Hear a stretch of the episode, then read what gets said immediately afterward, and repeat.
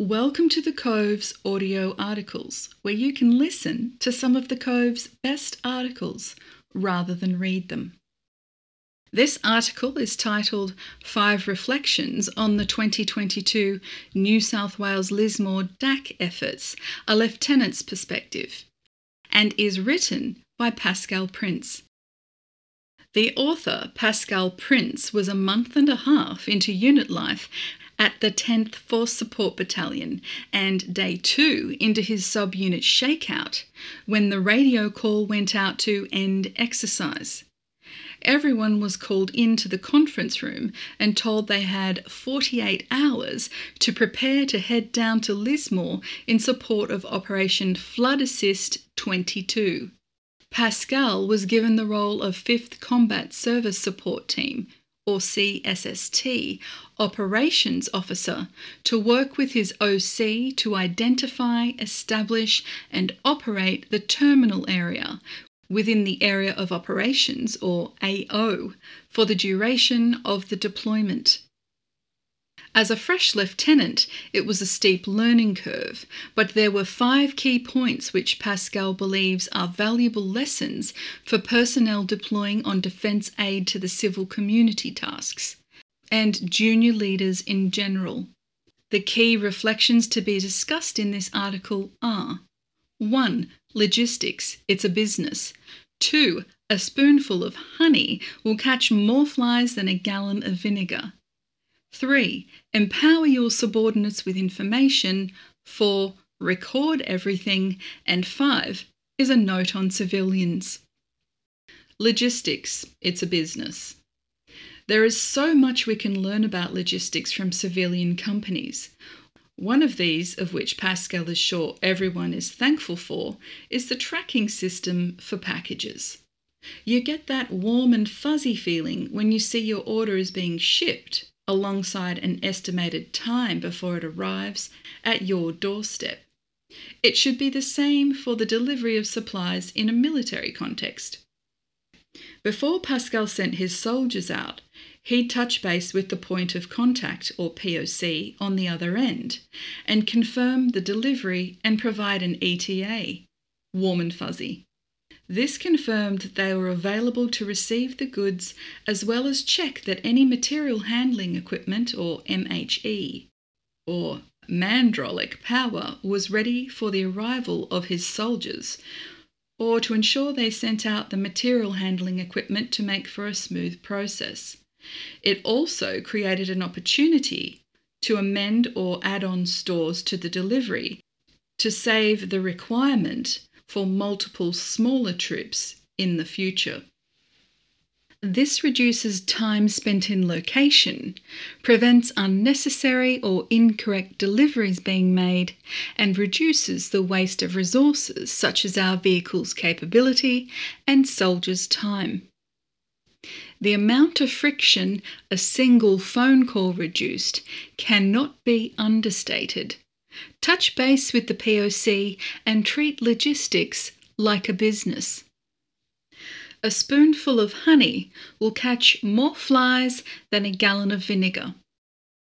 If you've got limited assets, who are you going to help?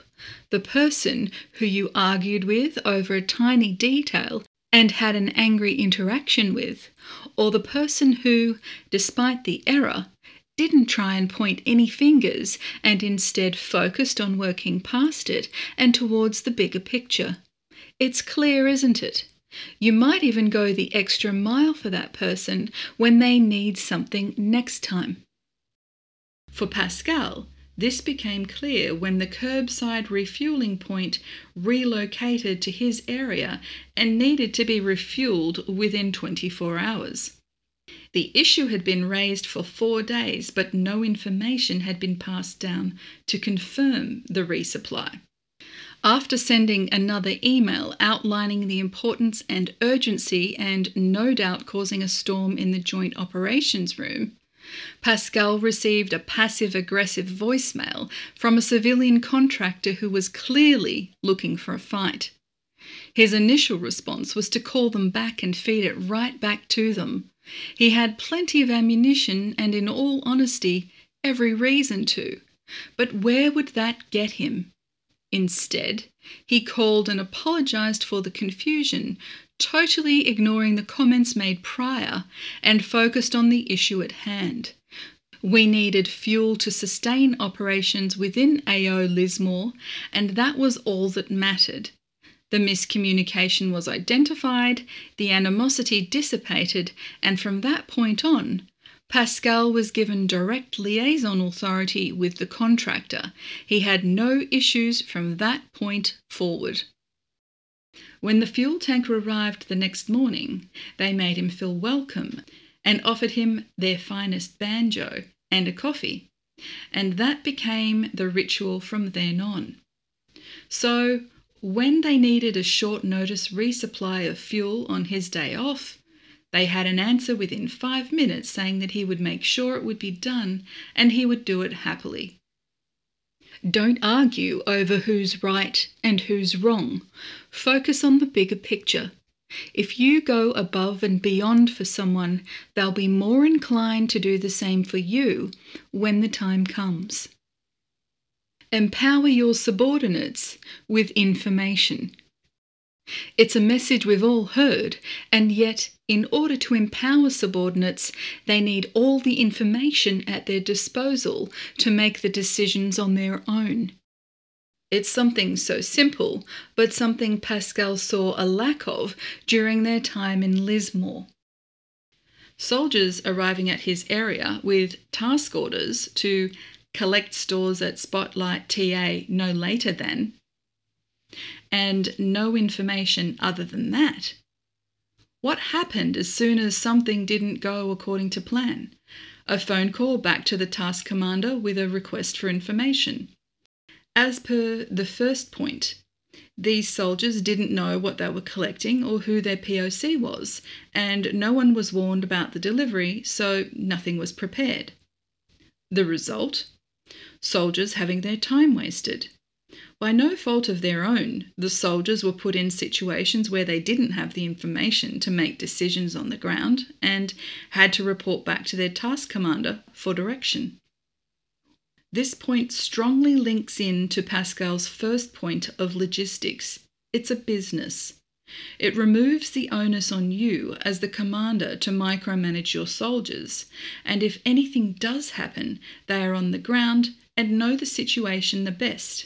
They have all the information they need to make an informed decision. For Pascal, this was achieved through detailed task orders, which took more time on his part, but reduced the need for him to provide future input whilst empowering the soldiers, which also gave them room to develop and grow. Record everything. If there's one thing officers love, it's statistics and knowing that they have enough of what they need to get the job done. And they want that information now. Pascal can't count the amount of times he would get a text late at night asking him for a detailed stock take on a random piece of equipment. He learnt that the solution was to have a board or objective document accessible and viewable by all containing this information, giving people the information they need to do their job and plan accordingly. The same goes for personnel tracking and ensuring you have a detailed list of who is in and off the position and an estimate of when they'll return. Recording everything is also useful for another thing. As an operation or exercise begins to draw down, senior officers will have the task of briefing higher commands on the effects their unit has achieved.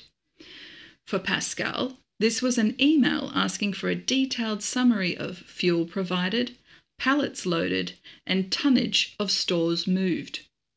By recording everything or having a running sheet, this number can be generated with little hassle. If you haven't recorded everything, good luck to you. Record the metrics relevant to your unit and make it accessible to those who need it to free you up to do your job. Also, keep an up to date personnel tracker of who is in and who is out of the position, i.e., flap sheets. A note on civilians. there will always be people who will seek to take advantage of ADF presence. By and large, most of the local populace that Pascal dealt with were supportive of our operations and truly were looking for support to get back on their feet. But again, there will always be people who will seek to take advantage of the ADF's presence. Within the area of operations, the ADF presence led to an increase in illegal dumping on the sides of the road because people knew that we were going through and cleaning up the town. People will see the uniform and expect that you can help them, but a lot of the time you'll have higher priorities and there isn't anything you can do to help their specific situation. It isn't enough to apologise and provide excuses. Have the SES or local emergency response group's phone number ready to pass on and redirect them to an agency who can help. Don't promise something you can't deliver on.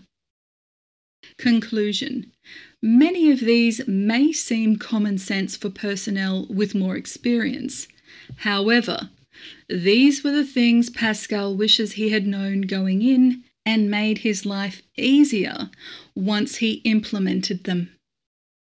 Thanks for listening to this audio article by The Cove. And remember, a smarter you is a smarter army.